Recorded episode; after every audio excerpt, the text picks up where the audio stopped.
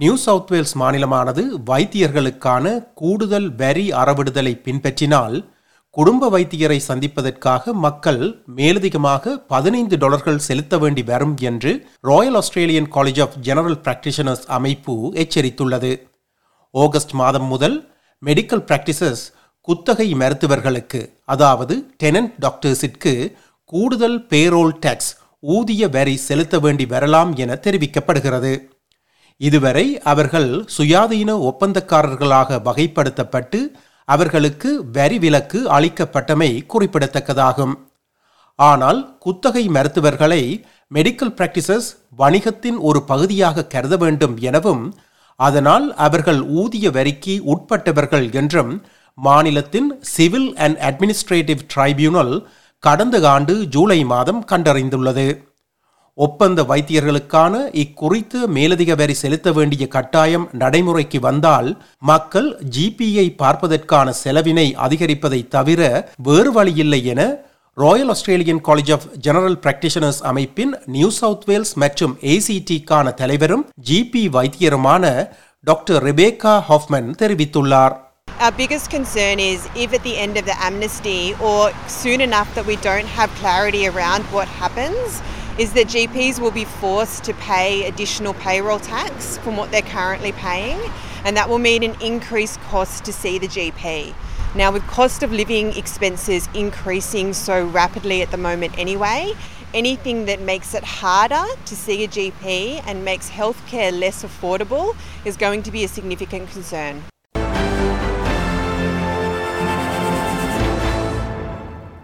GP வைத்தியர்களின் கொடுப்பனவுகள் மற்றும் செலவுகள் தொடர்பில் சிட்னியில் உள்ள பொதுநல மருத்துவர் டாக்டர் தியாகராஜா ஸ்ரீகரன் அவர்களை தொடர்பு கொண்டு உரையாடினோம்.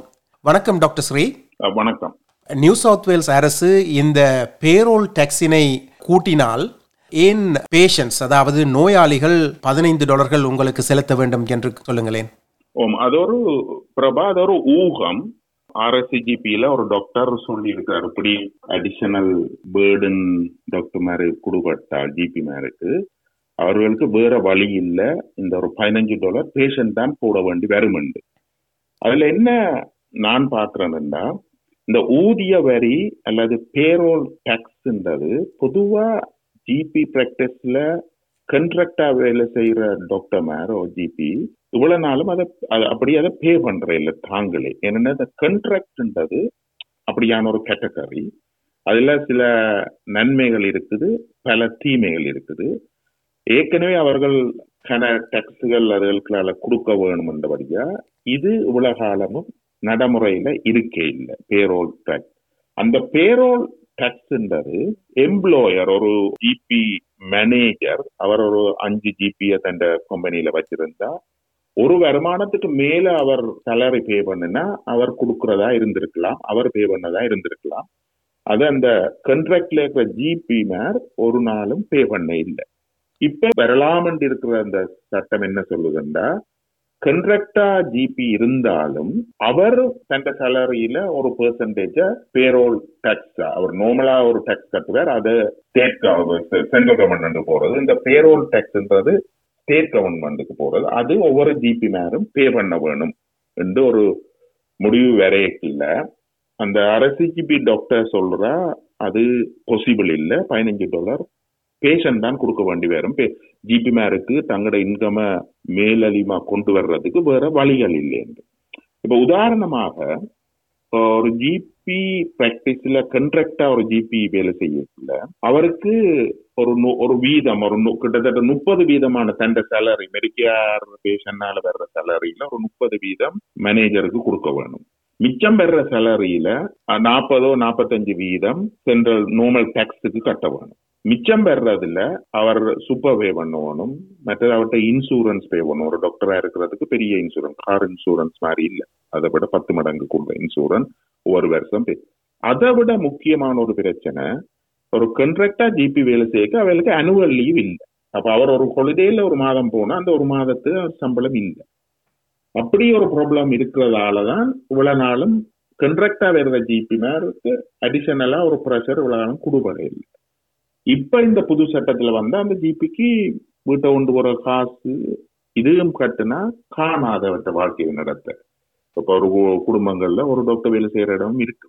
அதாலதான் அவ சொல்றா அடிஷனல் வர்றத பேஷண்ட்டை தான் விட வேண்டி வருமெண்டு. ஆனா அது ஒரு ஊகம். அப்படித்தான் நடக்குமெண்டு இல்ல. இப்போ டாக்டர் ஒரு மெடிக்கல் சென்டரில் ஒரு ஜிபி பணியாற்றுகிறார் என்றால் அவர் வந்து கண்ட்ராக்டாக பணியாற்றலாம் அல்லது அந்த அமைப்பின் ஒரு பணியாளராக எம்ப்ளாயியாக பணியாற்றலாம் அல்லவா. எப்படியான நடைமுறைகளில் இந்த ஜிபி வைத்தியர்கள் வேலை செய்கிறார்கள் என்று விளக்க முடியுமா? அது ரெண்டு அல்லது மூன்று வகையான வகை. இப்ப ஒருவர் ஜிபியா வந்த உடனே அவர் இந்த எக்ஸாம்கள் எல்லாம் பாஸ் பண்ணி ட்ரைனிங் எல்லாம் முடிச்சு ஃபெலோஷிப் எடுத்தா அவர் இங்கேயும் வேலை செய்யலாம். அவர் தனியாக அதை சொல்றது சோல் பிராக்டிஸ் என்று தான் ஒரு பில்டிங்கை ஹயர் பண்ணி தான் அதுல வேலை அப்ப அவர் தான் எல்லாம். அது வந்து சோல் பிராக்டிஸ் சொல்றது இன்னொரு வகை ஒரு மேனேஜருக்கு கீழே கண்ட்ராக்டா வேலை செய்யலாம் ஒரு இடத்துல ஒரு மேனேஜர் இருக்கு அவருக்கு கீழே பத்து ரூம் இருந்தா பத்து டாக்டர் வேலை செய்யணும். அதுக்கு சீஃபா ஒரு மேனேஜர் அவர் டாக்டராகவும் இருக்கலாம். அது வந்து கண்ட்ராக்ட்னு சொல்றது அந்த வகையில இதன்னைக்குல அந்த அந்த டாக்டர் வந்து ஒரு அந்த ரூம் அதை மற்றது நர்ஸுக்குரிய செலவுகள் மருந்து இருந்த அப்படின்ட்டு அதை ஒரு முப்பது வீதத்தை பொதுவா அந்த மேனேஜருக்கு பே பண்ணிக்கணும். அதை சொல்றது கண்ட்ராக்ட் அதை விட இந்த ட்ரைனிங்கா வர்ற டாக்டர் மேல் ஃபெலோஷிப்புக்கு முதல் அதை நாங்கள் ரெஜிஸ்டார்ஸ்ன்னு சொல்லுவோம். அவையல் ஃபுல் டைமா வேலை செய்யணும். அவையலுக்கு ஒரு ஃபிக்ஸ் பேமெண்ட் டே பேமெண்ட் இருக்கு. அதுல இந்த பெர்சன்டேஜ் இல்லை. அவையல் பேஷண்ட் பார்க்கணுமோ பார்க்கலையோ அவைகளுக்கு ஒரு நாள் கூலி இருக்கு. பப்ளிக் ஹாஸ்பிட்டல்ல வேலை செய்ய மாதிரி நீங்க போகணும் வேலை செய்யலாம். உங்களுக்கு நாள் டே பேமெண்ட் எனக்கு தெரிஞ்ச அப்படி மூன்று கேட்டகரி தான் டாக்டர் மேர் ஜிபியா வேலை செய்யணும் தொண்ணூறு சதவீதமான மெடிக்கல் ப்ராக்டிசஸில் அறைகளை வைத்தியர்களுக்கு குத்தகைக்கு விடுகின்றார்கள். அதால் வந்து அந்த வைத்தியர்களின் ஊதியம் ஒட்டுமொத்த வணிகத்தின் ஒரு பகுதியாக இதுவரை சேர்க்கப்படுவதில்லை. எனவே அந்த வைத்தியர்கள் ஊதிய வரிக்கு உட்படுவதில்லை என்று கூறப்படுகிறது. அடுத்ததாக இந்த பல்க் பில்லிங் பிராக்டிஸ் மற்றும் பிரைவேட் பில்லிங் பிராக்டிஸ் என்று அந்த மெடிக்கல் சென்டர்ஸை அல்லது வைத்தியர்கள் பணியாற்றுகின்ற அந்த இடங்களை கூறுகின்றார்கள். அது பற்றி சுருக்கமாக சொல்ல முடியுமா? அப்படி என்றால் என்ன என்று? ஓ அது ஒரு முக்கியமானதுதான். இந்த இப்ப கிட்டடியில தான் இதுகள் உருவாகுது.